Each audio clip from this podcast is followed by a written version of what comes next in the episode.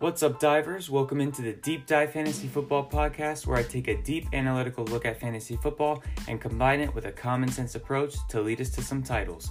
I'm your host, Brandon Gabor, and before we get started, remember you can follow us on Twitter at DeepDiveFF, on Instagram at DeepDiveFantasyFootball, and as always, check out the website DeepDiveFantasyFootball.com. And with that being said, let's get to the content.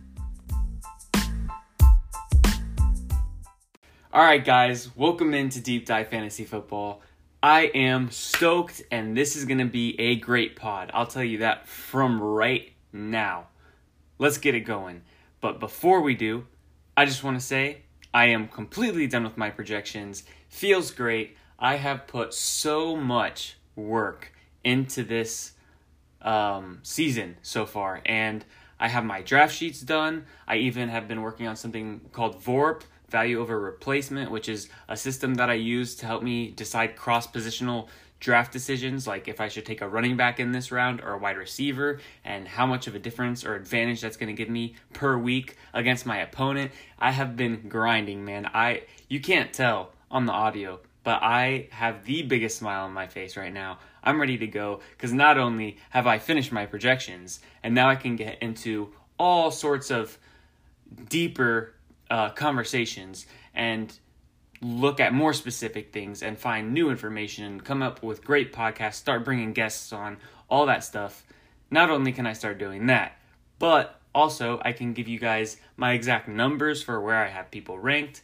And this division, the one that I saved for last, and I did it because I knew there was going to be some juicy content, the AFC North with the Browns, Ravens, Bengals, and Steelers.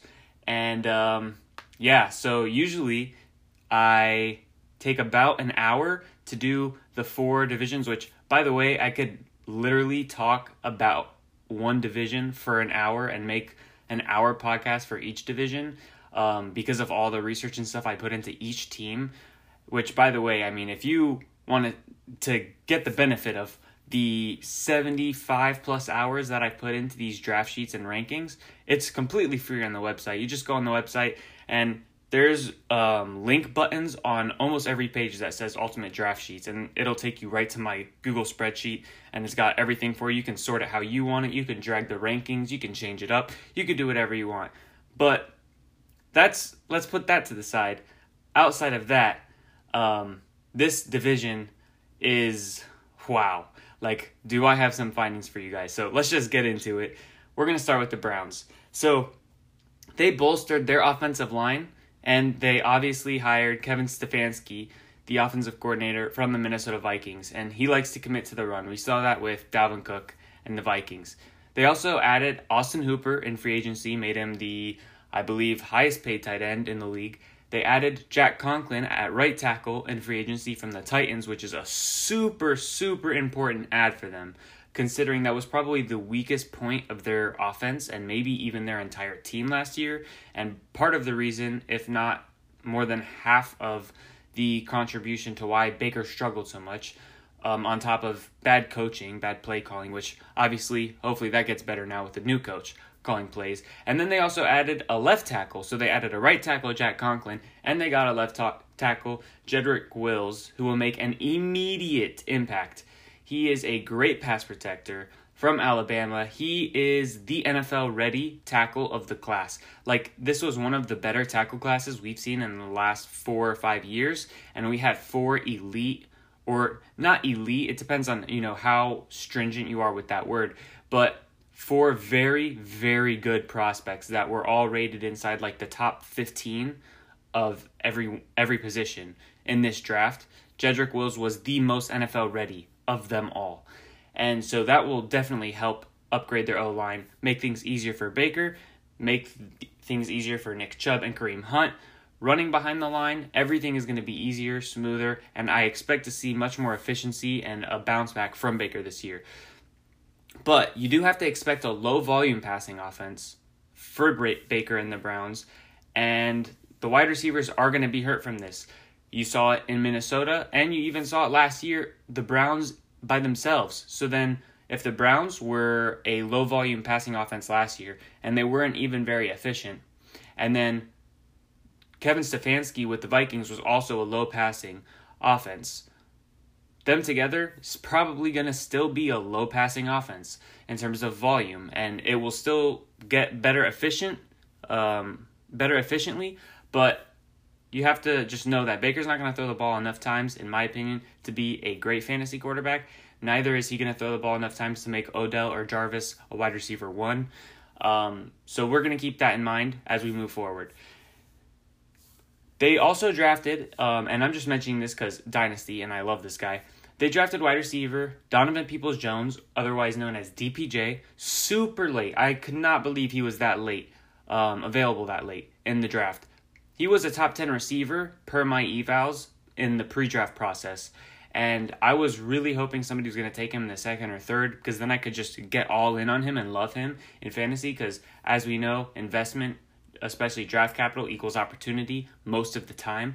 But he's probably the third best receiver there behind Jarvis and Odell. And if Odell for some reason doesn't work out this year and continues on that path he was doing last year, then Donovan Peoples-Jones has a chance to become the number 2 receiver as early as next year, and I think he has the talent to do so.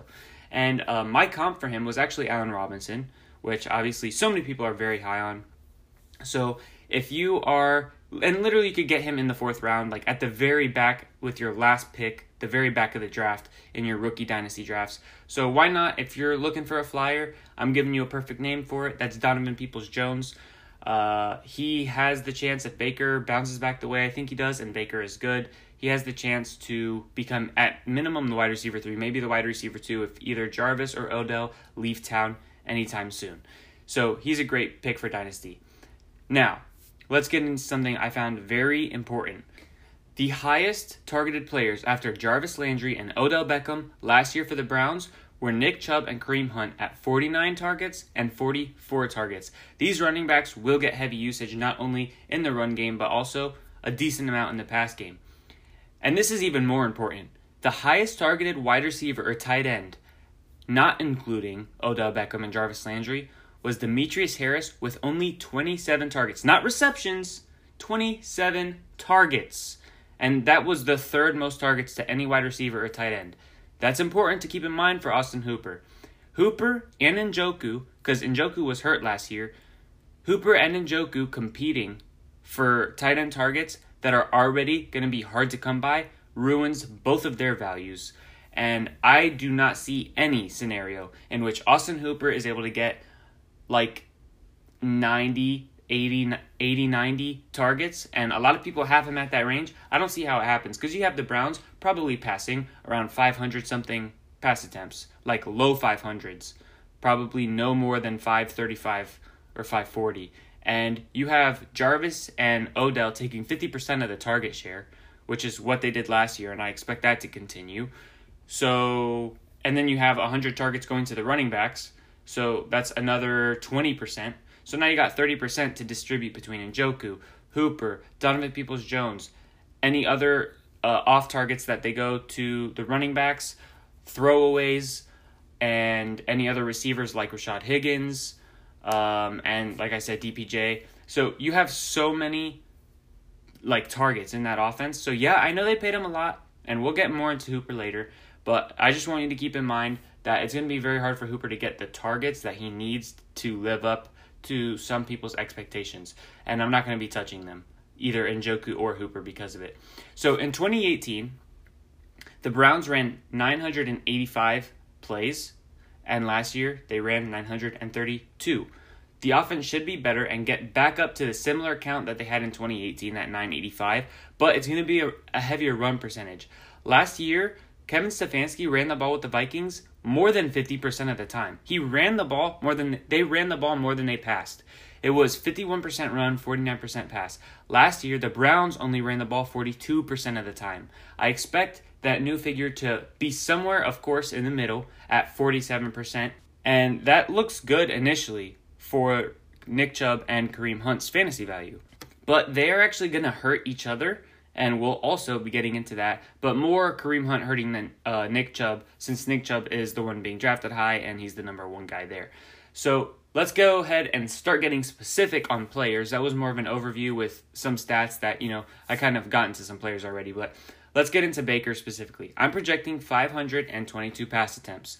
He's going to be more efficient from the combination of having multiple upgrades on the offensive line and having a second year to gel with Odell and having a better offensive play caller with Kevin Stefanski. And honestly, he has a low ceiling in which it'd be a very, very run-heavy offense. So I don't really find myself drafting Baker often. There's a lot of quarterbacks in his area that I prefer to take. So Baker's not going to be somebody I'm going to be looking at too much. Then we have Nick Chubb and Kareem Hunt. I'm going to talk about them together because that's kind of how they're going to be used, is together. So the rush split in terms of who got how many carries from the team last year between Hunt and Chubb was this: 77% to Nick Chubb and 23% to Kareem Hunt, once Kareem Hunt was obviously back. And that was week 9 and later, because he was suspended for 8 games. That probably evens out a bit more to 70-30 for Chubb's favor, of course. Chubb is the main guy when it comes to taking the carries. So I have Chubb getting 70%. That's a lot, especially when you have a very, very good RB2 behind you. Most teams that have split backfields or have like a dual approach at running back committee, that's the word I was looking for. Most teams that have a running back committee are usually at the 55-45, 60-40 split. You don't usually see a 70-30, but that's what I'm projecting because that's even closer to the average than what they did last year, which was 77-23, like I said. So I'm actually kind of high on Chubb, I believe, at least, and from what I've seen compared to other people, I'm high on Chubb and his carries, yet I still end up having him lower in my rankings, and that's because Hunt is going to take all of his receiving work. The receiving split, when Hunt came back, was 73% Kareem Hunt, 27% Nick Chubb. Hunt is the clear receiving back. It's not even close. Also, when Kareem Hunt came back, he had more touchdowns than Nick Chubb did. That's insane. I don't expect that to continue, but that's something that has to scare you. I'm projecting Chubb for more, but it's going to be close.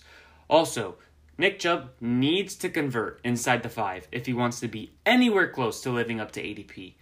Last year, he got stuffed and got negative yards so many times inside the 5-yard line, inside the 10-yard line. He was not converting. He needs to do that if he's going to live up to his back end of the first to at the latest mid-second ADP right now, because that is way too high in my opinion, especially for PPR leagues. Last year he struggled in terms of getting those touchdowns. He was very efficient overall as a runner, and I think that keeps him at a very big share of the carries, but you just have to realize he's losing his efficiency, or not his efficiency, he's losing his receiving work, and he's not a huge touchdown guy. Most of the guys at the top of drafts, Christian McCaffrey, Alvin Kamara, Dalvin Cook, Derrick Henry, Saquon Barkley, Ezekiel Elliott, all of these guys are usually, if they play 16 games, double-digit guys. Chubb has never had double digits. Chubb was not on pace for double digits. He was not even on pace for more than like 8 or 9 touchdowns when Hunt was back. And he's not somebody that I see being able to get double digits unless he becomes way better inside the 5 and they continue to just pound the red zone with Chubb and not bring Hunt in, which is another threat to Chubb. So Chubb is actually somebody I'm not touching at all. He's not inside my top 12 running backs. And obviously he's always going that high in drafts, so I'm not going to have any Chubb shares whatsoever. He was on pace for 64 targets before Kareem Hunt, and then once Kareem Hunt came back, he was on pace for 34 over a 16-game season. That's 2 targets per game. That's really bad.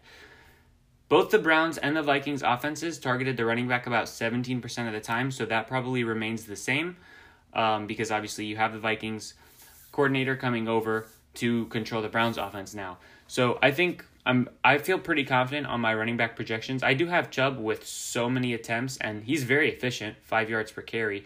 So I actually have him in the race for leading the league in rushing yards, and he's still not going to be that high for me because he's missing the touchdowns and the receiving work. Now we have Odell Beckham. Odell Beckham had 24.5% of the targets last year, which surprised me, considering how much he struggled in fantasy. That's a huge target share. I'm expecting a minor increase in the second year with Baker with better success. I only put it up half of a percentage, so I have that at 25% now. I think that's very fair. He should also benefit from more touchdowns. Last year, he had 3 or 4. I definitely expect that number to come up. Then you had Jarvis, who had 26.5% of the target share last year. Due to Odell getting a little bit and the addition of Austin Hooper, I expect Jarvis's targets to come down a little bit. I actually am projecting him also at about 25%. I have him getting about 4 targets more than Odell, but when I give my summary of stats later on, I'm going to give you guys the same number because I always round by 5s. So one of them has 132, one has 128. So I just rounded them both to 130 for you guys. But I don't actually have them projected the exact same, but they're pretty close. And Jarvis will have pretty similar touchdowns to Odell as well, and what he did the past 2 years with the Browns. Then you have Austin Hooper. In case you didn't hear me earlier, last year, the most targeted wide receiver or tight end in the Browns offense, not including Odell and Jarvis, had 27 targets. The most targeted wide receiver and tight end after Thielen and Diggs, since, Stefanski's the coordinator now for their offense. So obviously we want to see, what was his tendency? What did he do? So the most targeted receiver tight end after Thielen and Diggs in the Vikings offense last year had 48 targets. Oh, wow, that's so much better. Not really. Austin Hooper, in no way, shape, or form, gets the targets he needs to be a good fantasy player. I'm still giving him a massive benefit of the doubt, to be honest. I'm giving him 68 targets. Clearly, that is a much higher number than the 2 target numbers that I just read for you from what the third option was in the Browns offense and the Vikings offense last year. I'm giving him more than double that for what the Browns had, and it's still not landing him high enough for me. And he has Njoku to compete with, who is probably a more athletic, dangerous receiving weapon, you could say. Not as an efficient one, but one that is, poses a bigger threat to break off a big chunk play or whatnot. So Njoku is definitely somebody that threatens Hooper. That's also another worry. So here's my projection for the Browns. And I know I'm at almost 20 minutes already. Here's the thing. I told you, I am super excited about this division. The Browns is probably going to be the quickest team I go through. So buckle your seatbelts up because the Steelers, Ravens, and Bengals are about to be a fun ride. But here are the projections for the Browns for you.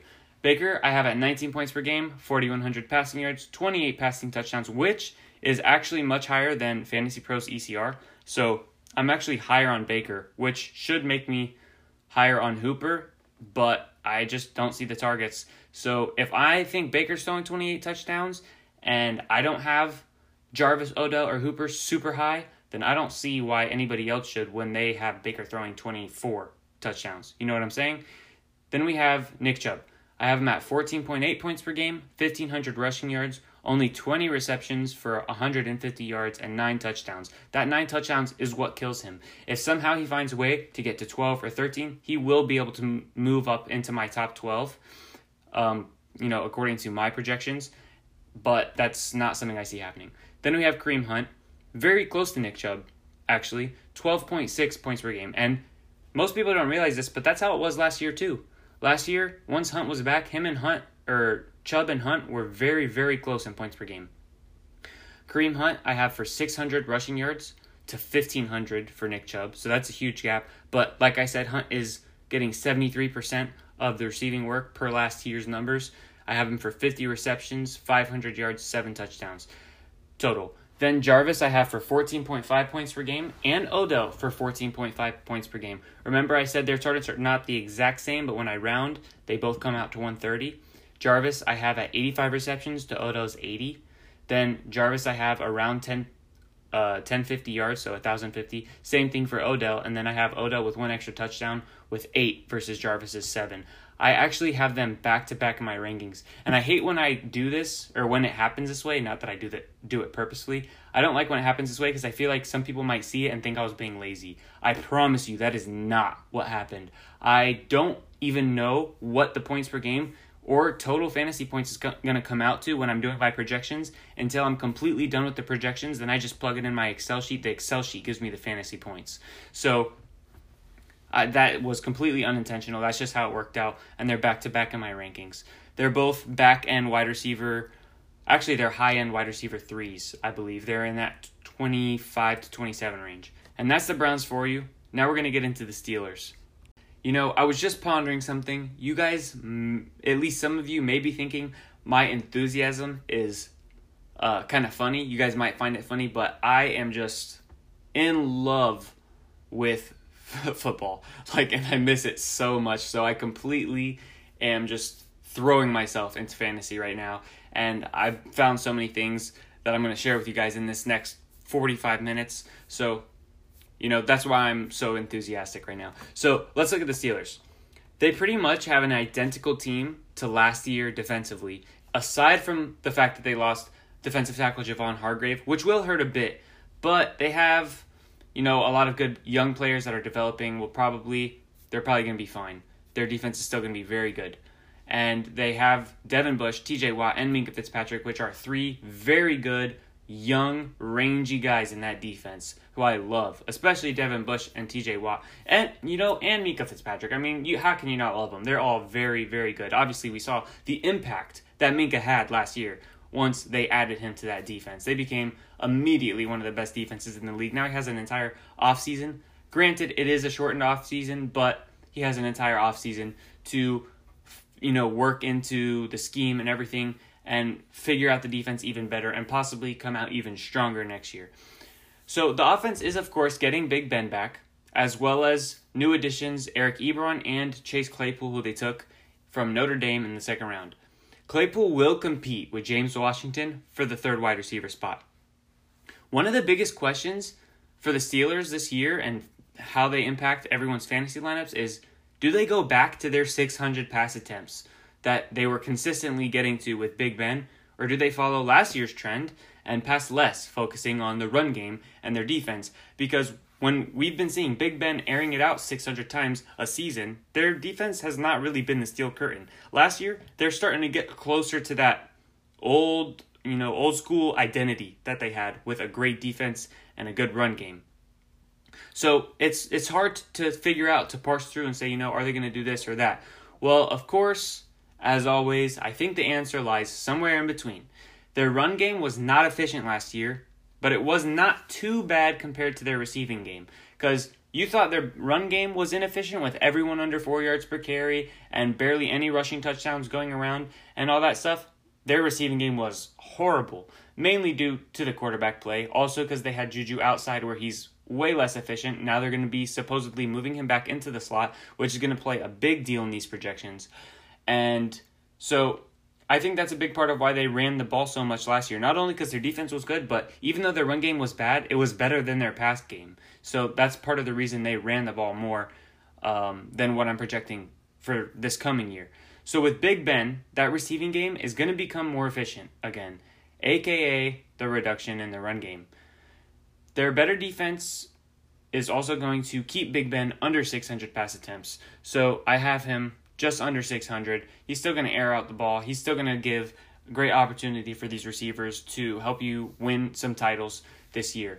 So Big Ben is a risky projection, for sure, without a doubt. Like him as a player, not exactly what he's going to help or do for the other players, the receivers and running back, but him and drafting him, that's risky. We still have not seen him without AB. Last year was supposed to be the year. We were supposed to figure out, all right, is Big Ben going to turn on the Jets? Is Juju going to step in? Is he going to be a beast? Is he going to be a top five receiver? Is this offense still going to click? Is it going to hum? Or was AB everything? We didn't get to find out because Big Ben got hurt in week 2. So it completely ruined everything. And now it makes it even harder to do the projections for this year, because last year we were trying to do the projections just without AB. Now we're doing it without AB, adding Ebron, adding Claypool, adding Diontae Johnson, and we haven't seen any of these people with Big Ben. So it's very difficult, but also very exciting. So now that he has those guys that I just mentioned, Ebron, Diontae Johnson, Claypool, I think that's going to help, and he's also, Big Ben, of course, is who I'm talking about, better than the quarterbacks that were playing last year, Hodges and Rudolph. So I expect to see efficiency bumps all across the board there. I have him at 589 pass attempts.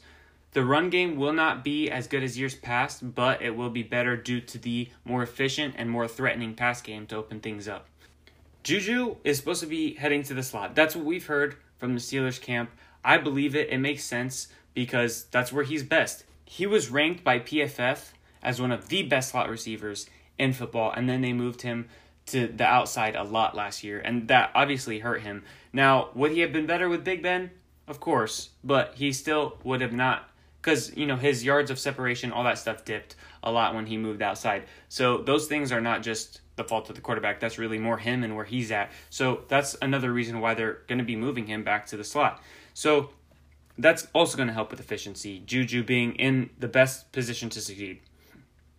He's going to give, like I said, Big Ben's going to give a great opportunity to the other players in this offense to produce for fantasy. But he lacks rushing upside. He doesn't run the ball at all. And I don't think he's going to be as efficient as we last seen him with AB. Although all these new weapons are going to help, I still think while the efficiency is going to be up from last year's, you know, like disaster, it's going to be lower than what he was doing when he was on the field last, not including the two games last year. So honestly, I don't see him finishing inside the top 12, even though the last time we saw him, he was, I think, the third best quarterback that year per game or something crazy like that. But then we have James Conner. He got 14 attempts per game when he was healthy last season. In 2018, he got 16 attempts per game. I'm expecting it to stay around 14 per game because they have the other options like Jalen Samuels, Benny Snell, and now the newly drafted Anthony McFarland. So he is going to be a decent add in fantasy. I think he's going to be a back-end RB2, and he doesn't have the great receiving work that he did have once upon a time. I think it's going to be a combination of all the new weapons in the receiving game, and like I said, there's more running backs that they can spread the ball around to. And honestly, when Connor's getting hurt as much as he has been, why are they going to just give him so much work? You know, it just doesn't make sense, especially if they're playing good, and I expect them to play good because of how good their defense is and because Big Ben is going to be a massive upgrade. So they're going to be trying to win that division. They're going to be trying to get into the playoffs. Why are they going to put so much work on Connor when they have so many people behind him that can be pretty good players? Then you have Juju. He was worse than you probably remember. He was worse than I remembered until I found these stats, but he was very bad last year. He was outscored in fantasy by not only Diontae Johnson, but also James Washington. He was outscored by James Washington last year. Washington did play more games, but it was like 2 games more. And if you put it by points per game instead of total points, Juju was averaging 9.6 points per game, and James Washington was averaging 9.1. That is atrocious. Luckily, with Diontae Johnson showing out as an outside receiver, Juju's going to get moved back to the slot. That's where he was when AB was there.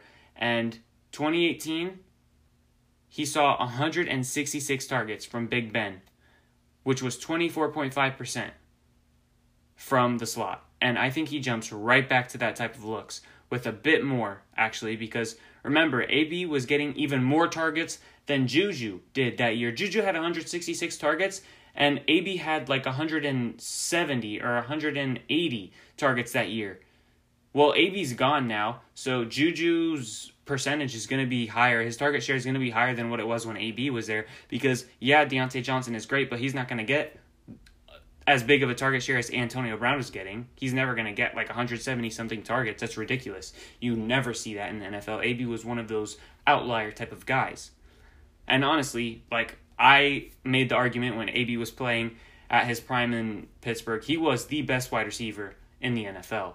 Like, some people would, you know, say Julio was better, Hopkins, not Michael Thomas, because Michael Thomas didn't really start breaking out till recently when AB's been kind of just, you know, doing all his stuff. I don't even know, like, what to comment on that, everything that's been going on with AB. Because, you know, I'm not going to pretend like I know what's going on in his life or in his head or anything, you know. Everyone has their own things they deal with, but sorry, I'm not trying to get on a tangent. Basically, talking about Juju, I think he jumps right back to the type of looks that he had with a bit more now that AB is not there. And that was the only sample size we had with Juju and Big Ben was when AB was there too. Diontae Johnson is still going to get a lot of targets. He's going to be the number 2 receiver. And I have him getting around 120 targets. He's going to be better with Big Ben throwing him the ball compared to last year. And he's also going to have some development coming into year 2. But here's one thing that worries me, and it's not something I've heard from anyone. I haven't heard anybody mention this. Diontae Johnson, there's a chance that he sees number one corners with Juju moving into the slot. Because we know that number one corners, a lot of the time, maybe not a lot of the time, but most of the time, they don't travel into the slot. Granted, there are the guys that do that, but many of them will just cover the best outside receiver if they're the type that shadows receivers. And so with Juju in the slot, there's a very good chance Diontae Johnson sees number one cornerbacks, which he was not seeing last year.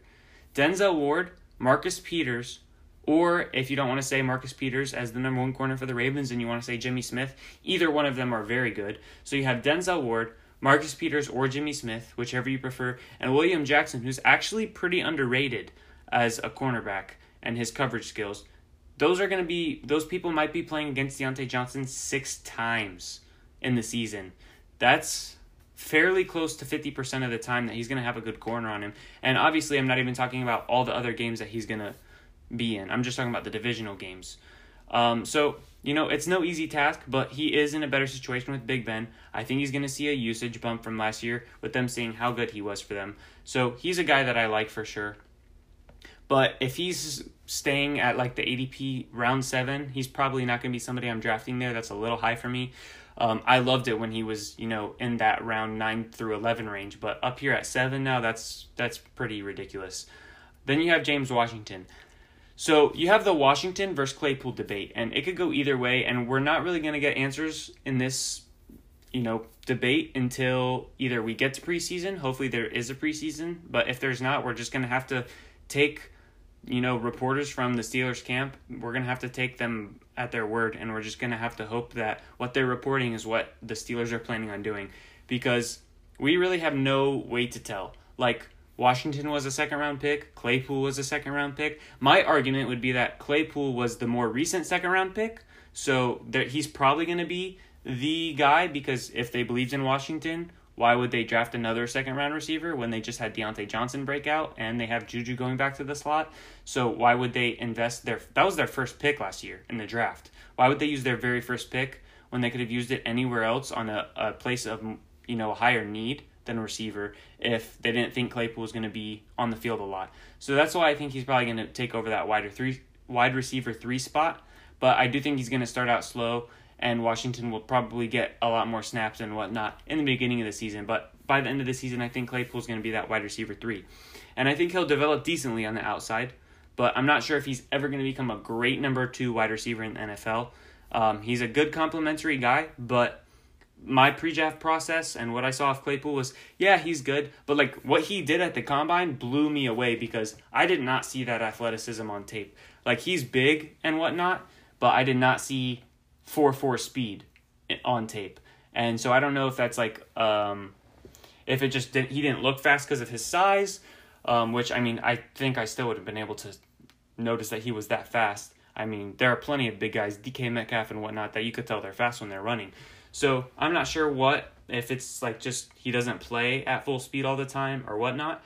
But Claypool is not somebody that I had like a huge grade on, so I don't really necessarily think he's going to be a great receiver. I think he'll be decent for fantasy, something you can use every once in a while, starting next year once he, takes over that role and establishes himself in that offense. But I'm not seeing anything for either Claypool or Washington happening this year that would be beneficial to your fantasy team. But he has a decent dynasty outlook, and he's a good pick that you could take at the top of the 3rd round.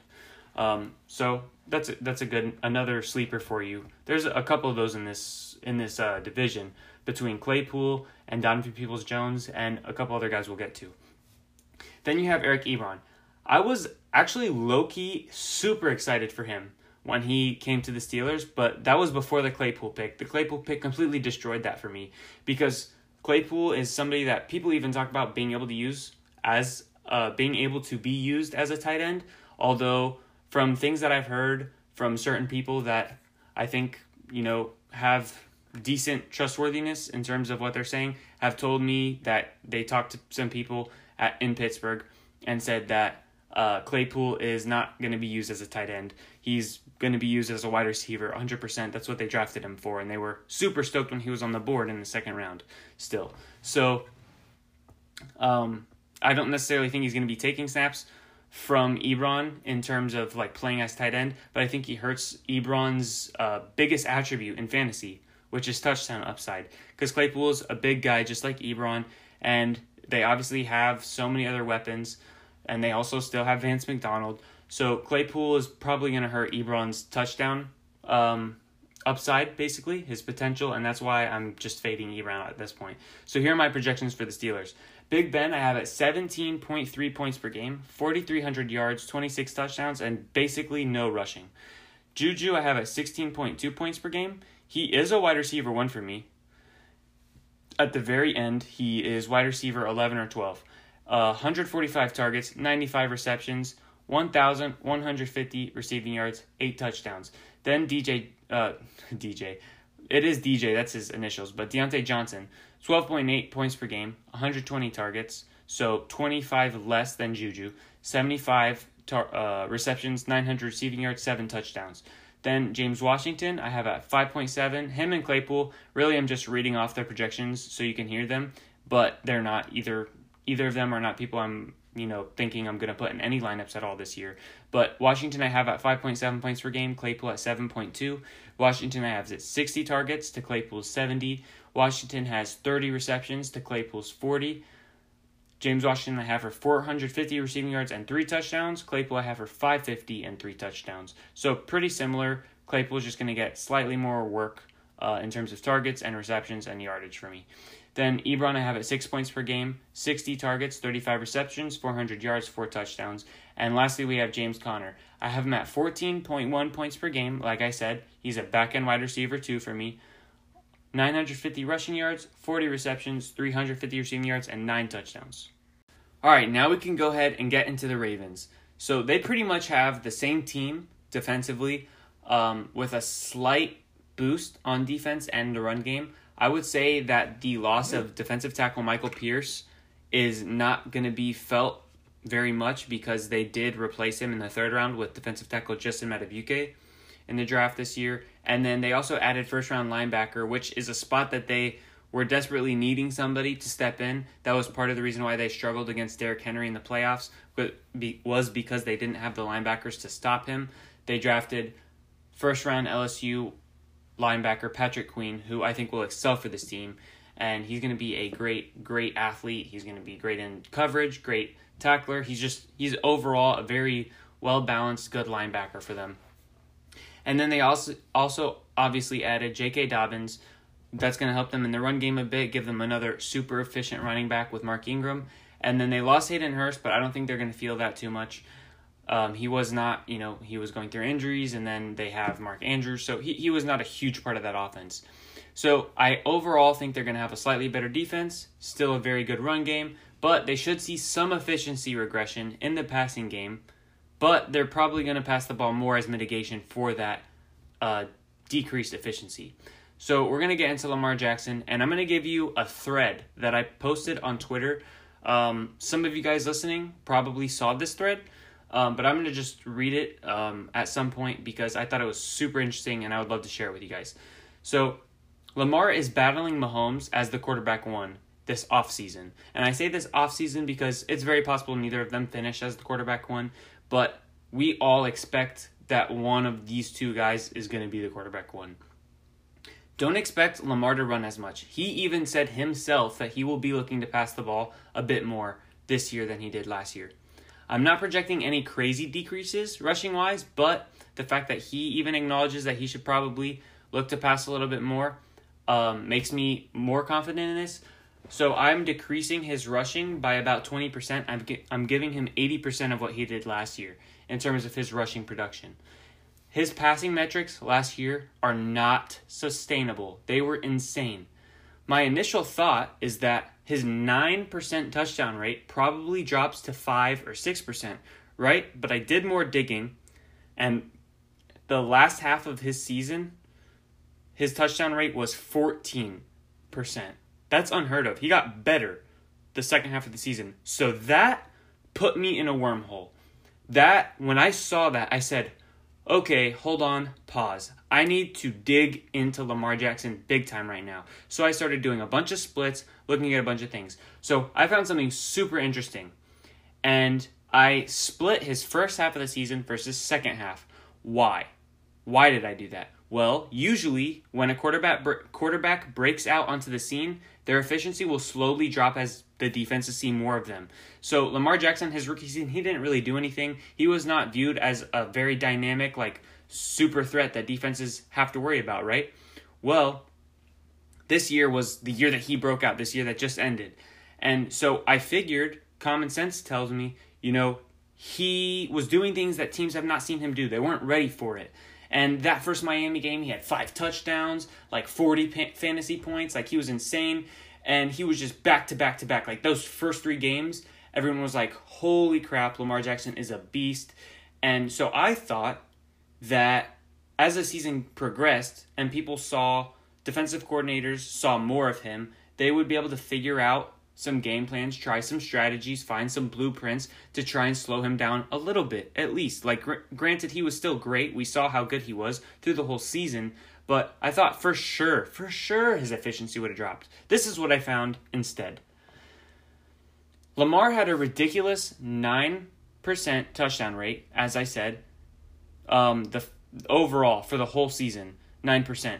To go along with a 66% completion percentage. Usually when someone's touchdown rate is insanely high, their completion percentage is a little bit lower because they're taking a lot of high-risk throws that are leading to touchdowns, but those are hard throws to complete, so their completion percentage is not as high.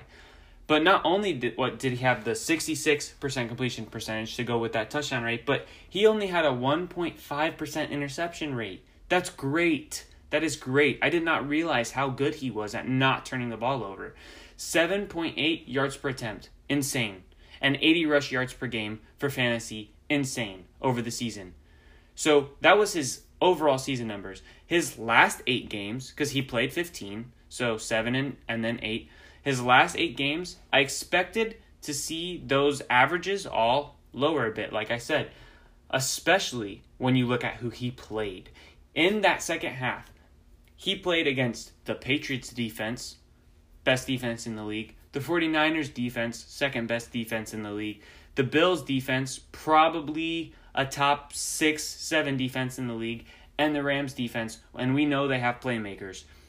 So I thought, once I saw that schedule, yeah, for sure, when I do this split, his efficiency has to go down. And obviously I saw the touchdown rate already, so I thought, okay, that's an anomaly. Everything else is probably lower.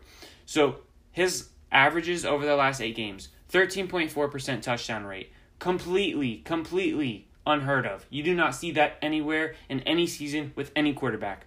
And his average was 66% on the season. What was it in these last 8 games when he played those 4 great defenses and teams had more film on him? 69% completion percentage. He got better. What else did he get better at?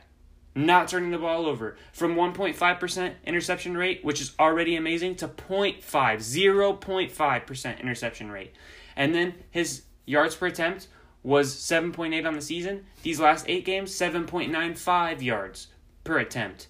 And then he was 80 yards per game in the run game, 79 rushing yards per game in the last 8 games. This means that as the season went on, he got better and better despite playing against some of the best defenses and teams getting more tape on him to try and create a game plan, since he was not like that at all his rookie year. So what about just the 4 good defenses? All right, maybe like I can explain this. Maybe the 4 games in that last those last 8 games, that stint of like crazy stats that I was saying, maybe those 4 games that were not against those really good defenses, he was just so insane, and that's what made him look so good. But maybe, you know, he had to struggle. He had to versus these 4 good defenses. Wrong. This is what I found versus those 4 defenses. His averages versus just New England, San Francisco, Buffalo, and Los Angeles, the Rams, was a 9.1% touchdown rate, a 1% interception rate, 68% completion, 6.4 yards attempt. So, yes, that did go down, but that's still a really good number, and 74 rushing yards per game. And then, here's the kicker. This is what we care about. 26.5 fantasy points per game. 26.5. That's in 4-point per passing touchdown leagues. So, obviously, even a higher number for 6-point per passing touchdown leagues. That's crazy. His average versus the 4 toughest defenses he faced last year was higher than any quarterback average we've seen in any fantasy season in a long time, except for Mahomes' super crazy year 2 years ago. So what's my verdict on this? What was the point of all this? Basically, the only thing defenses figured out late season about Lamar is that he can't be stopped. And then, yes, I know. What about the Tennessee game? What happened there in the playoffs?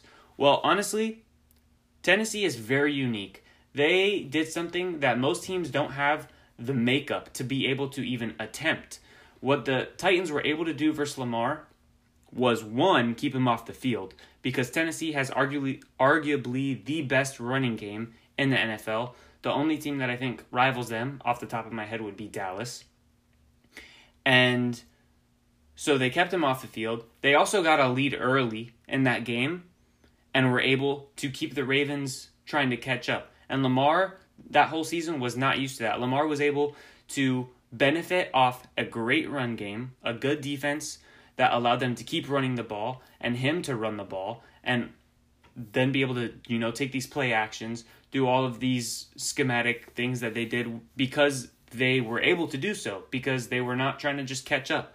But the Titans got a lead. They kept him off the field. Then once, and wore down their defense, not to mention. And then once Lamar Jackson got on the field, he's looking up at the scoreboard and he's trying to catch up. And you can't really just, when you're in a playoff game and you're down, it's hard to stay committed to the run. Well, once you don't commit to the run and they know you're passing, everything goes out the window. That's not what you were working with the entire season. But here's the good thing that we have to look forward to. Nobody really has a blueprint like Tennessee to be able to do that to the Ravens. Plus, the Ravens added Patrick Queen now. And the fact that they were stopped that way in the playoffs and that ended their Super Bowl dreams last year, I'm sure that all offseason they have been working game plans for something just like that, for a situation just like that. So they're probably more prepared for something like that, and he probably won't struggle as much. And that was the only game he struggled in all season. So I don't expect that one outlier to just carry over. No, now everyone knows how to stop him. Not really. Like, and even if that is how you stop him, most teams can't even do that in the first place. So that was my Lamar Jackson rant. Well, part of it.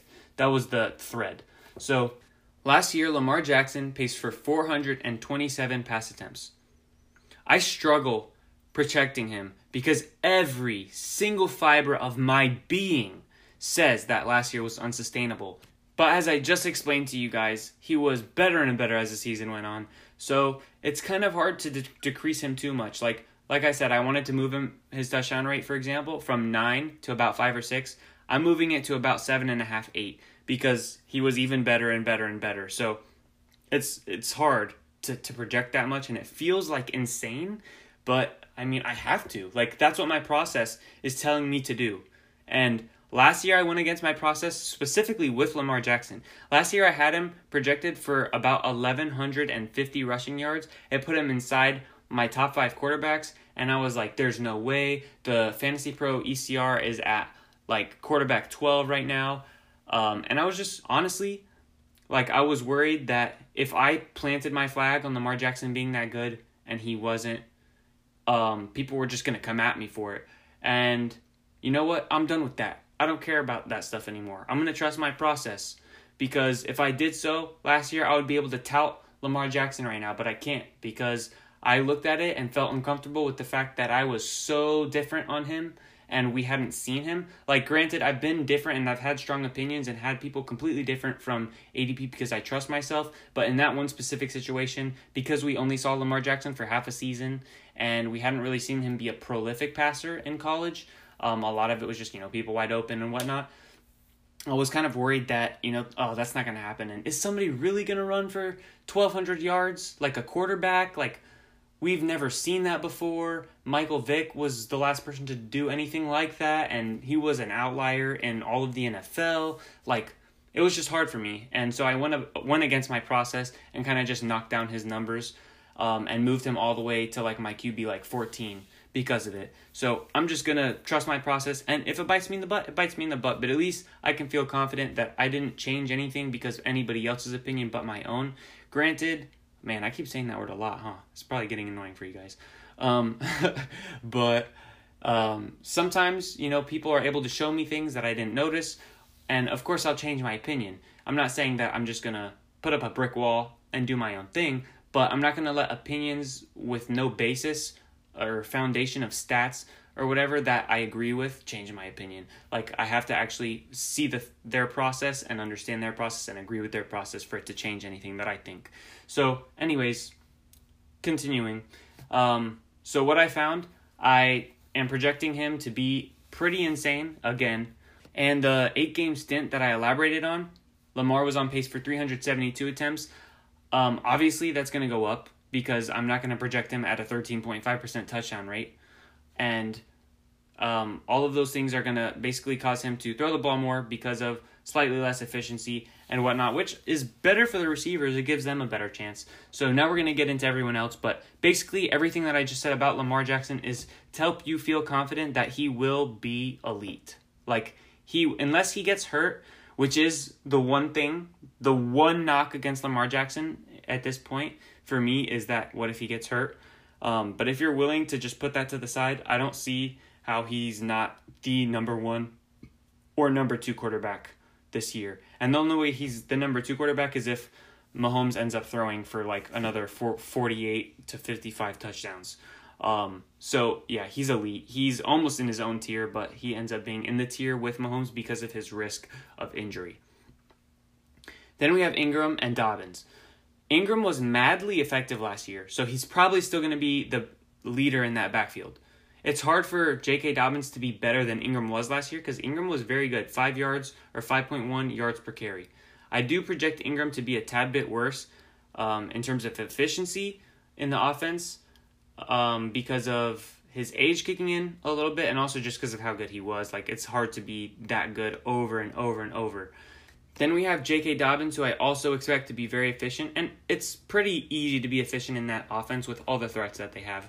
But JK is also a very good running back. So I think the split is probably going to be near, and remember I was talking about this earlier with Nick Chubb and Kareem Hunt.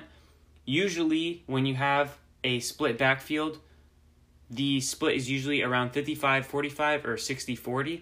That's what I'm projecting here with J.K. Dobbins and Mark Ingram. Mark Ingram actually did not really get that much carries last year. He was so good in fantasy because of his touchdowns. So I have Mark Ingram getting 53% of the carries to 47% in J.K. Dobbins' direction. So Ingram also not only is going to lead slightly in carries, but I also project him to lead Dobbins in receiving, but this will also be pretty close.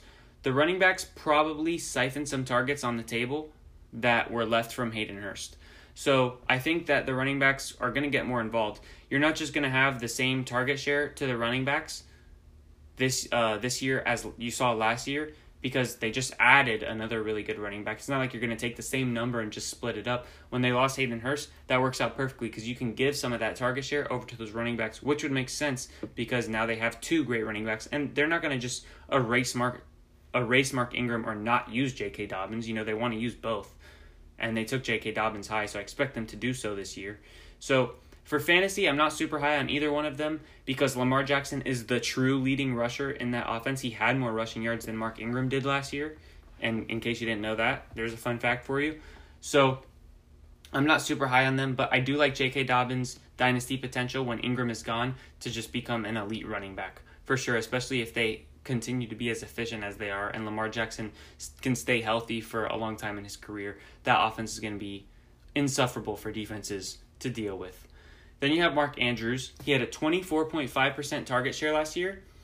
I would give him a little bit of Hayden Hurst's targets and move him up from 24.5% to 26%. Mark Andrews is one of only two notable receivers in this very run-heavy offense. The other one, obviously, Marquise Brown. Last year, he had an 18.5% target share. I expect a bump to about 20% this year. He's not just a deep threat, like some people seem to think. A lot of times, we get trapped in the mindset of, this receiver's super fast, so all he does is run deep routes. That's not true. Marquise Brown is great all over the field. He runs good slants, he runs good screens, he runs good outs, comebacks. You know, he's a very good receiver. He's actually a good route runner. He's always open. So he is not that prototypical like Deshaun Jackson, you know? So he's better than what you think, basically, is what I'm saying. And then He actually had one of the better reception perceptions that Matt Harmon does, which is great work. You guys should check that out if you never look at that. And then he has good boom potential. So I'm actually, unfortunately, just because of the fact that the Ravens don't pass the ball enough, I'm kind of low on Marquise Brown, but I do recognize the fact that because of his boom potential, he could end up being like a top 20 receiver or a top 15 receiver. It's very, very possible, especially if, like I said, I'm bumping him up from 18.5% to 20. If he ends up with like a 25% target share, which is very possible in this offense, because it's really him, Andrews, the running backs, and then everyone else is like getting sprinkled targets. You know, Willie Snead leads the sprinkling of targets, but like nobody else really gets a significant portion, which is why there's no point to even project specifically or talk about anybody else. So Marquise is the last one I have to talk about. So it's possible that Marquise ends up being really good, but I don't expect that to happen this year. I think that they're going to just keep him around what they were doing last year, but he's a little bit healthier and he's going to be a little bit better. And so I think that he's going to get some more involvement, but I have him actually outside of my top 30 receivers. And like I said, it's nothing against him or Lamar or anything like that. It's just about the fact that they don't pass the ball a lot at all. Like I told you, Lamar Jackson was on pace for 427 attempts. And if you took his last 8 games when he was super insanely good, he was on pace for 380 something. So that's not an offense that passes the ball enough to have a great receiver. So here are my projections to the T for you. Lamar Jackson, 25.6 points per game, about 3,500 passing yards, 32 touchdowns, 1,050 rushing yards, 6 touchdowns. Then Marquise Brown I have at 11.2 points per game, 90 targets, 55 receptions, 750 receiving yards, 8 touchdowns. Mark Andrews at 14.3 points per game, 115 targets, 75 receptions, 1,000 yards, 9 touchdowns. Mark Ingram and JK Dobbins I have at 12.7 points per game for Ingram, 10.1 for Dobbins, 850 yards for Ingram, 750 for Dobbins, 35 receptions Ingram, 25 receptions Dobbins, 250 yards and then 200 yards, and then 10 touchdowns for Ingram, 7 touchdowns for Dobbins. So they are both pretty close, but because of it, they kind of hurt each other. And it's really, if Lamar Jackson wasn't running the ball as much as he did, then the Ingram Dobbins would be very similar to the Ingram Kamara that we saw in New Orleans, but you're losing so much of those touches to Lamar in the run game. So that's what ends up hurting them so much. So that's the Ravens for you, and now we're going to get into the team I purposefully left for last because there are so many interesting players, and honestly, I'm just super excited to see this team, the Cincinnati Bengals. All right, we made it. Last team to project. Then my projections are done. Got my rankings locked in. Obviously, they're going to change throughout the offseason, and I'm going to make like my big wave of changes right before the season starts in like that third week of preseason. If they bring it to 2 weeks, then probably the end of the first week of preseason once we have like the most information basically. But we're going to get into the Bengals. So obviously, everyone knows they drafted Joe Burrow, who arguably had the best college season we've ever seen for a quarterback.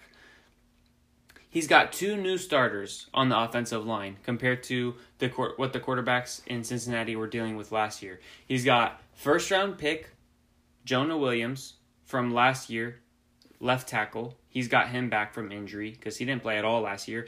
And then they also signed Xavier Suafilo from Dallas, who, I mean, honestly, the jury's kind of still out on him. We don't know if he's going to be great yet, or if he's even going to be that good, but he's probably not going to be worse than what they had starting there last year. So they have 2 new starters on the O-line.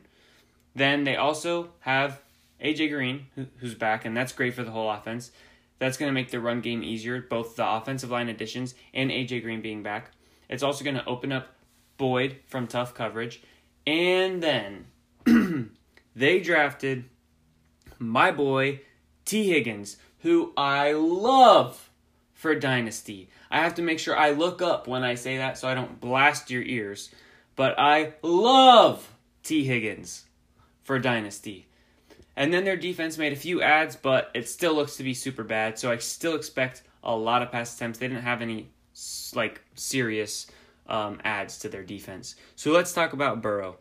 He has very good rushing ability. He ran for about 375 yards both seasons at LSU. That's 27 rushing yards per game. I have him projected at 17.5 rushing yards per game in the NFL. I think he's going to be asked to stay in the pocket a bit more, especially with the wide receiver cast he has. Yes, he had a great one. He had a great one in LSU, but usually people that are running in college, they don't run as much in the NFL. They usually run a little bit less, so I'm going to apply that same pattern here to Joe Burrow. So he had 12 rushing touchdowns in 28 games. That's per 16 games, 7 rushing touchdowns. So he averaged per season, like in terms of an NFL season, length of 16 games, 7 rushing touchdowns each year. I have him projected at 4. I think my rushing yardage and rushing totals for him are pretty, like, they're on the safe side, for sure. You can say they're on the safe side, because I have him at around 280. He could easily run for like what Minshew did and get that 400 number. And I have him for 4 touchdowns, but he might run in 5 or 6. Like, he could do like what Josh Allen does. So I have him on the safe side of rushing. He's a great mental processor, and he goes through his reads well. He was surrounded by talent at LSU, but I could argue the same for his situation in Cincy, minus the O-line. And this is something I don't hear anybody talking about. Everyone says Joe Burrow went to the worst place for him. Joe Burrow is going to struggle so much. Cincinnati is so bad. Like, he just went from a 5-star, like, perfect situation with all the weapons he had and yada, yada, yada, yada, to this horrible situation in Cincinnati. I'm sorry. Does nobody realize that AJ Green is in Cincinnati, and Tyler Boyd, who's one of the most efficient slot receivers in the NFL, is in Cincinnati, and they just added Tee Higgins, who I compare to Brandon Marshall, is in Cincinnati. They have one of the most well-rounded running backs who manages to produce despite being on a bad team with bad quarterback play and bad offensive line play the last 3 years, and Joe Mixon. My bad. I didn't realize that nobody notices that, because that's ridiculous. Like, you guys are acting... Not you guys listening, but so many people are acting like Cincinnati, like he just went to the Dolphins last year, like the last year situation in Miami, or like he's with, you know what I'm saying. Like, he's not in a horrible situation. He has mad weapons. AJ Green, Tee Higgins, because I believe in Tee Higgins, and we're gonna get into that. Trust me, we will get into that. But Tee Higgins, AJ Green, Tyler Boyd. And then John Ross taking off the top of the defense. And Auden Tate, who is really good, way better than people realize, because of the bad quarterback play last year. And he didn't really get an insane amount of targets. I think he had like 80 last year. All of those guys, that's probably, honestly, like after we see Tee Higgins in the NFL, I think we're going to be talking about his receiving core, if AJ stays healthy, as one of the top 5 or 8 receiving cores in the league. Their offensive line is not going to be great, but it's not going to be as bad as last year. And then they have Joe Mixon, who's amazing. So he actually has a good situation. Like, people don't realize it. Like, he's not in that bad of a situation. And last year, the head coach, it was his rookie year, just like Cliff Kingsbury. Like, people are coming around on Cliff Kingsbury being better this year because it's his second year as a coach. Okay, yeah, it's his second year in the NFL as well. And Zach Taylor was in the NFL with the Rams, but he was never a head coach before. He was basically a rookie coach last year. And you're telling me that you think their offense is just going to be just as bad? No, of course he's going to figure things out. He's going to develop a little bit, and he's going to have a better quarterback now. Like I said, all the weapons, the O-line, like, it's a very different situation. This is a very different Bengals team we're dealing with, in my opinion, this year offensively. Defensively, they're still going to be horrible, which is actually better for the offense in terms of fantasy production because they're going to have to pass a lot, which we'll talk about as well. So, with all that said, not only do I like this year for Burrow and that passing attempt, but I think they have a bright future too, because Higgins and either Auden Tate or John Ross will be the 2 outside receivers in the future, and then you still have Boyd in the slot. And Mixon in the backfield. That's a pretty good cast for Burrow for his future. So I like all the dynasty outlook for these guys too. So the Bengals defense is going to be horrible again. This is going to lead to a very high volume pass attack, and that is what you need to remember. That is the basis of all of these projections. The Bengals passed 616 times last year. That was among the top teams in the NFL. 616 times is a lot. That's, if my math off the top of my head is correct, about 40 times per game. That is so much. And I'm not even projecting them to throw that much. And I still have them throwing among the most in the league. So they have the better O-line, the better weapons. They're going to have a horrible defense. This is going to be a better Bengals team without a doubt. If you combine the weapons that he has with how much he's going to be throwing the ball, he has a legitimate shot to break the rookie passing touchdown record. And guess what?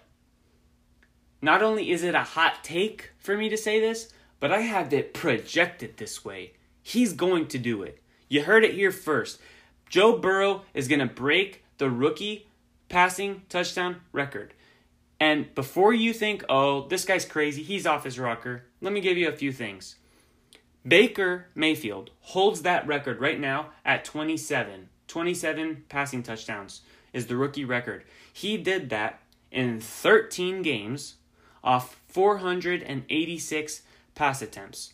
The Bengals passed the ball 616 times last year, and their defense is not going to be better. And if it is better, it's not going to be 140 pass attempts better. So at minimum, the Bengals are going to pass the ball like 570 times at minimum. So you're giving Joe Burrow almost 100 pass attempts minimum, more than Baker got, to break Baker's record. And Baker didn't have Odell that year. Odell has only been in Cleveland for 1 year. It's easy to forget that because, like, of all the drama, it seems like he's been there longer, but he hasn't. When Baker did that, it was just Jarvis. He had Jarvis and a bunch of nobodies. Burrow has AJ Green, Tee Higgins, all the guys that I've been talking about. Also, the Browns did not have a great offensive line, just like the Bengals. So, honestly, Burrow is in a better situation than Baker was. He's going to pass the ball way more than Baker did. And Burrow was a better prospect coming out of college than Baker was as well. So all of those things point at Burrow. This guy is going to do it. It's going to happen, and you heard it here first. Note, this is something of note. And I'm going to tell you why I do this. I'm going to give you my note now and my note number two. Note number one, I redid Burrow's projections 3 times because each time he came out way too high. I did this to Lamar last year. I told you about this. Well, for you guys, probably just like, what, we're 10 minutes in? So 10 minutes ago, 10 minutes into the Bengals. I did this about Lamar Jackson last year, and it bit me in the butt. Like I said, I had him as like my QB5, inside my QB5 territory, and I ended up moving him back because it looked, too high for me. Well, that was also based off like Fantasy Pros ECR and stuff, and I was just kind of worried of how far I was from everybody else, and just specifically because like Lamar didn't have a track record to look at for me to like be super solid in those projections. But with Burrow, has nothing to do with anybody else. It's just with myself, within myself. The first time I projected him, he was my QB3, and I know that that's projecting him at his ceiling. I'm not trying to project anybody ever at their ceiling. You don't ever want to project someone at their ceiling, especially when you're drafting off of those rankings, because then you're going to have to be like, oh, did I put this person at my ceiling? And then the person who's ranked right behind him is like, I projected him average, so I should take him because, his ceiling is obviously higher. The other guy is one spot above him, and I have him at his ceiling. So you never, ever, ever, ever, ever, if you guys ever do your own projections or anything, never project somebody at their ceiling. So I felt like that was Burrow's ceiling. So then I reprojected him a second time. Then he was my QB5, and I was like, all right, let me relook at this a third time and see if I'm like, for some reason, I'm not an LSU fan, I'm not a Bengals fan, like there's no reason that I should be biased. So I'm like, let me just check. Is there anything that I can change that will make him be where I think he will be without having him projected at his ceiling. And so I just tweaked a little bit of things, like completion percentage a little bit, yards per completion a little bit, touchdown rate a little bit, you know, just a little, like 5% knocks here and there. And now he is my QB 8. So the whole reason I said that is because that's my way of saying Joe Burrow has a humongous ceiling, because he's going to throw among probably the top 5 in terms of pass attempts this season. Plus he has a great rushing upside. And so honestly, it's possible he throws for 4,700 yards and rushes for 400 yards. But guess what? I only have him projected at around 4,500 yards and 280 rushing yards. But it's very possible. It's all about volume. And here's the thing with Burrow too. Last year, Andy Dalton had a 60% completion percentage, 11.1 yards per completion, and a 3% touchdown rate. Now, the situation, like I said, completely different Bengals team. Andy Dalton, that was his numbers with Tyler Boyd, and then John Ross and Auden Tate, and a bad O-line. Now, the O-line is better, so automatically the O-line is better. Okay, completion percentage up, yards per completion up, touchdown rate up. Then you add AJ Green. Oh, yeah. Okay, completion percentage up more. Yards per completion up more. Touchdown rate up more. Add Tee Higgins. Same thing. And then Joe Burrow, who I'm pretty sure we can all agree, or like 80% of us can agree, that Joe Burrow is going to be better than Andy Dalton from the start, from what we've seen from Dalton these past few years.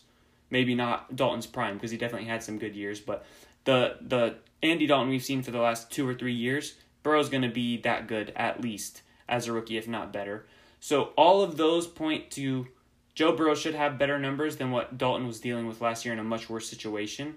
And I barely projected Burrow to have better numbers than that. I projected Burrow, remember Dalton had 60% completion. I projected Burrow at 61.5%. Dalton's 11.1 yards per completion, I moved to 12.1 for Burrow. His touchdown rate I have at 4.9. Yes, Dalton was at 3 last year, but that was without the O-line, without AJ Green, without Tee Higgins, and also Andy Dalton's 2 years before that were above 5%. So I think it's very possible, and honestly, I feel very comfortable about giving a 4.9 touchdown rate to Joe Burrow. And just in case that's not enough stats for you, and enough like thought process for you, Baker Mayfield had better numbers in pretty much all of those categories his rookie year in a worse situation. So Joe Burrow can definitely do almost what Baker did in a better situation, in my opinion. And the pass attempts is what just drives his fantasy value right now. Okay, so how was Burrow not better, basically, is what I'm saying, to Andy Dalton last year. And with as much as he's going to pass the ball, he's going to be great. So now, with Burrow out the way, let's get into Tyler Boyd. Also, somebody I really love. Honestly, I'm all in on this offense. It might bite me in the butt, but I don't think so. I think I'm going to be looking back at this and saying, guys, this was my stance, and it paid off, and I hope you guys listen to me. So that's where I'm feeling right now about the Bengals. Tyler Boyd, he's going to be Justin Burrow's. I said Justin Burrow's. Joe Burrow's Justin Jefferson. He's going to play that Justin Jefferson role. Justin Jefferson benefited so much in the slot from Joe Burrow and caught 18 touchdowns from Joe Burrow. Over the last 2 years, Tyler Boyd had a 23.5% target share. I think he leads this team in targets. Burrow loves the slot. Boyd has been a high-targeted guy the past couple years, and especially last year with Zach Taylor. I think Tyler Boyd is going to be in that 24% target range. Okay, well, what about the new additions? What about, AJ and Tee Higgins? Like, I was just talking about all these additions, so why would Boyd not get hurt by it? Well, Boyd is the only slot guy. Auden Tate's not a slot guy. John Ross, yeah, you can deploy him in the slot, but he's not a slot guy, really. He's not nearly as good as Boyd is. And then AJ Green, outside receiver. Tee Higgins, outside receiver. So nobody's going to take away that role from Boyd. Boyd is going to be the slot guy. He's going to get that same work. Okay, everyone else is going to affect each other on the outside. Nobody's going to be hurting Boyd. Boyd is going to have the same role, right? And not only that, but when AJ Green was on the field in years past with Tyler Boyd, guess what? Tyler Boyd was even better in fantasy because defenses weren't focusing on Tyler Boyd as much. They had to worry about AJ. So Tyler Boyd's completion percentage was higher. He was getting easier catches, and his yards per route were higher, and his yards per reception were higher. All of that was higher because the defense had other places that they needed to look at too. So now you have AJ and Tee Higgins. Boyd is going to be madly efficient, and he's going to have a great target share, and that offense is throwing the ball 600 times this season, around 600 times. So Tyler Boyd is set up to be amazing this year. Okay, last year he was at like 14.5 points per game. I only have him projected 3.5 points per game more than that. No, 2.5. About 3 points per game more than that this year. And there's so many reasons that leads to that 3 points per game more. And that puts him at around 17 points per game, 17.5 points per game. And he is, dare I say, and most of you guys, some of you guys might be like, oh, I'm turning this podcast off. Well, guess what? Tyler Boyd is my wide receiver 7 right now. Yep, that's right. He is. And obviously I wouldn't draft him there. But when you're drafting him as like the wide receiver 30 off the board, and I have him at wide receiver 7, you're still going to be happy if he finishes as wide receiver 15. And honestly, I don't see how he finishes worse than wide receiver 15.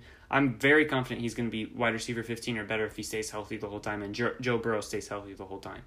You know, like barring injury, I think like wide receiver 15 is Tyler Boyd's floor. So, in 2018, specifically, we're going to get into some good stuff right here. But short and quick, you know, I don't want to drag this out any longer. This is probably my longest podcast ever already. Well worth it, in my opinion. Hopefully, guys, you think so, too. But in 2018, when AJ was healthy for 9 games, Tyler Boyd averaged a career-high 74% catch rate, 13.2 yards per reception. I have him around those numbers, too, because not only do you have AJ back, but you also have Tee Higgins, a better quarterback, and a better O-line. So even if AJ's not to the same elite level, which I'm not projecting that he has been the last time he was on the field, because, you know, he's been absent from the game for a year and a half, I still think that Tyler Boyd's going to be around those same efficiency averages. And that makes him, like I said, my wide receiver 7. Then we have AJ Green. He's a huge risk, but he has a decent payoff possibility in drafts. I won't be drafting him, mainly because they drafted Higgins. Higgins is a very similar receiver to AJ. And, you know, like I said, my comfort, Tee Higgins, which we will get into very much so with Higgins because I love Higgins, was Brandon Marshall. And Brandon Marshall and AJ are not very different from each other. So he's very much like AJ. And it's kind of weird because it's almost like we do when we draft running back handcuffs. It's almost like the Bengals drafted AJ Green's handcuff. And I think AJ's still good, but almost 2 years removed from playing and being 31 now probably reduces his efficiency and his impact and thus his target share. So last time he played, he was at 24.5% target share with Higgins at his heels and taking some of those receptions away because I think Higgins has the chance to be just as good as AJ or close to in terms of efficiency this year. Since Higgins is at his heels, I think he's going to take some of those targets away from AJ, have AJ projected at a 20% target share. Then we have Tee Higgins. I was higher on Tee Higgins compared to most people in the pre-draft process, and I love, wait, hold on, let me look up so I can say it louder, love this landing spot. In my evaluation of Higgins, I compared him to Brandon Marshall, like I said a million times, and I'm going to say it a couple more times so you guys don't forget. This will take a second, what I'm about to do. But let me read you a section. So I'm actually going to read it.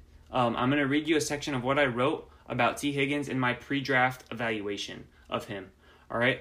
So here it is. Tee Higgins can catch anything and everything. Back shoulder fades, sliding grabs, high pointing the ball in traffic, leaping over a defender to save a badly thrown ball that would be an interception and turning it into a highlight, sideline toe taps, one-handed snags. Shall I continue? He has good footwork and a nice jab step, both before the catch and after to make defenders miss. He has ideal size, and once he packs some more muscle on the frame, will be one of the Julio/AJ/Evans type of wide receiver bodies. How funny is that? I said he has that AJ body type, and that's the team he ends up on.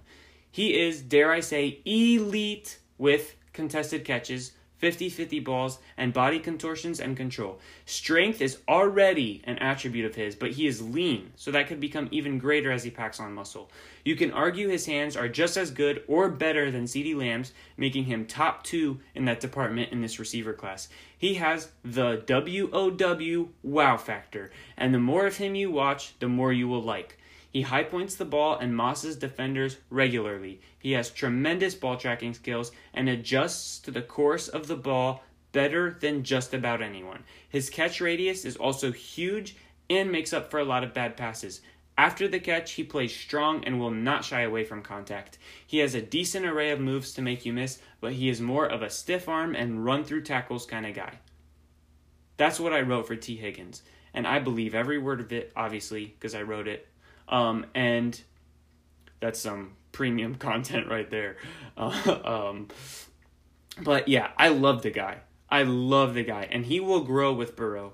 If something happens to AJ this year, he will probably burst onto the scene, and this gives him huge upside for this season as well. Even with AJ on the field, I still think he holds a good role and can be relevant in fantasy. For Dynasty, he is one of my favorite people to draft. When you're getting him as like the 7th receiver off the board, and he has Brandon Marshall potential, which I'm going to keep drilling into your head. That's amazing. And he's with Burrow, who's a super good quarterback, or at least we're hoping he's going to be a super good quarterback. They're tied together. They're growing together as rookies. Like, that's going to be a sick bond. Like, that's going to be so fun to watch. I cannot wait to watch the Bengals. Like, I'm very excited to watch them, and I'm not even a Bengals fan, but it's going to be a fun season, guys. It really is. Hopefully it happens, because, I cannot wait. Then we have John Ross. John Ross is probably going to be relegated to the outside, where he can be brought in occasionally for deep routes or screens, but he's going to be nothing more than a role player at this point. He's going to help Burrow and the offense with his speed, but for his own sake, in terms of playing him, I don't think he's somebody you're going to be wanting to touch. I'm never going to play him, except in possibly DFS as like a random dart throw as one of the cheapest options when I just need some, juice in the lineup, or, just something to differentiate my lineup from others so I have a better chance to win money and whatnot in DFS, but in season long and stuff like that, I'm not touching John Ross. Then we have Joe Mixon. He was among the top backs in the league in carry count. He had 278 attempts last year. That's a lot. The better offense is going to help the team have more running opportunities because they're going to be able to sustain drives and have more rushing attempts. But I'm not sure they're going to increase Mixon's workload because it was already so much last year. So I have him around the same workload, but I do have his efficiency higher. I have him with a higher yards per carry because the offense is going to be better. The offensive line is going to be better. They're not going to be able to stack the box as much because they have so many receivers that they have to cover and worry about.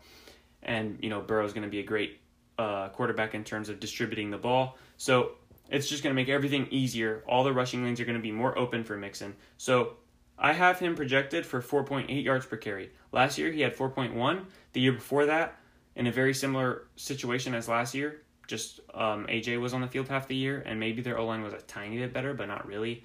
He had 4.9. So I think 4.8 is pretty reasonable, considering the quarterback, O-line, and wide receivers are all better than 2018 and will take pressure off Mixon. So here are my projections. Now, Burrow is my QB8, 21.6 points per game, 4,400 passing yards, because remember, he's passing so much. I only have his completion percentage at 61.5%. So it's not like I think he's going to be some crazy efficient guy as a rookie. No. I have him passing the ball so much that he's basically not going to be, like somebody on Twitter said, okay, so you're basically saying Burrow is going to be or have the most prolific rookie season for a quarterback ever. I said, in terms of efficiency, no, not even close. In terms of stat stuffing, yes, I will say that, because we have very rarely seen a quarterback come in their rookie season and throw the ball that much while also having this good of a supporting cast. Like, Luck threw a lot his rookie season, and he was pretty good, but his supporting cast was not as good as what Joe Burrow's walking into. And then we have Tyler Boyd. I have him at 17.2 points per game, 140 targets, 105 receptions, 1,300 yards, 7 touchdowns. That makes him my wide receiver 7, and I have him projected for 140 targets, 7 touchdowns. He could easily end up with 150 targets, and at worst, probably 135. So I'm pretty safe with his target count. Then I have him at 7 touchdowns. I think at worst, he's getting 5, and at best, he could get 9 or 10. So I think that's pretty mainstream average. I'm not projecting him at his ceiling.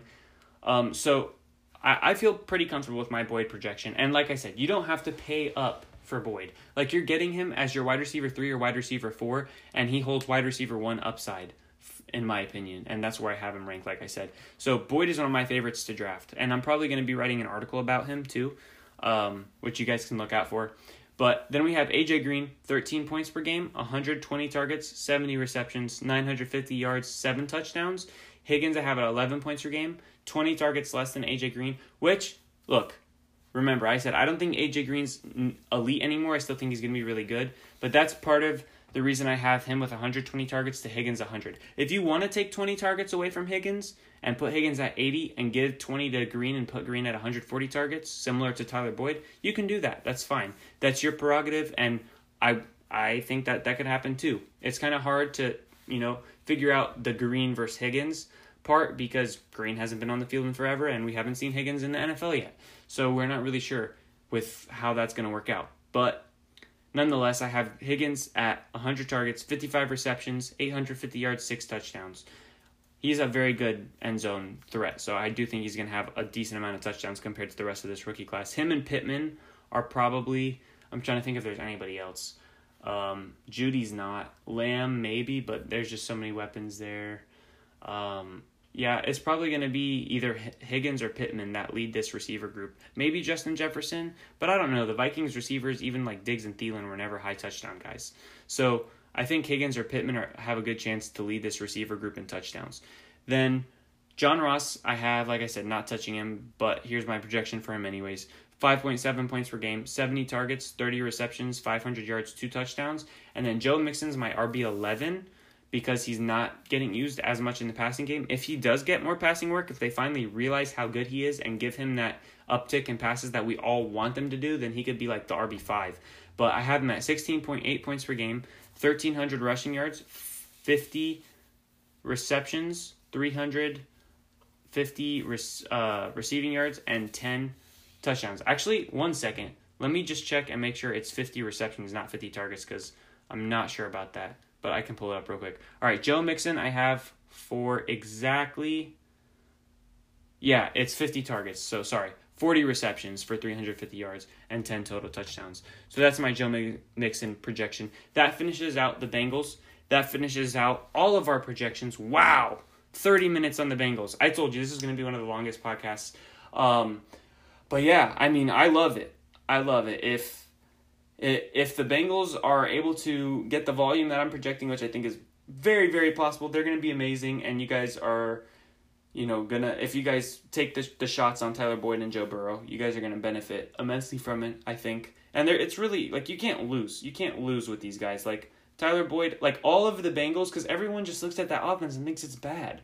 It's not going to be bad. Even if it's, not even efficient, they're going to have to throw the ball so much to try and stay in games like they did last year. It's not going to be bad for fantasy, we could see a very similar, what the Bucks were dealing with for such a long time when they had a bad defense and Jameis was just throwing the ball ridiculously to try and stay in games. And, everyone loved all the Bucks players. That's basically what the Bengals are this year, and nobody realizes it. The Bucks had a horrible offensive line, too. It's very, very similar. So, yeah, basically draft your Bengals because I think it's going to work out good. I think the only one that's not a value at ADP is Mixon, but he has the potential to outperform ADP. So he's not a bad pick necessarily.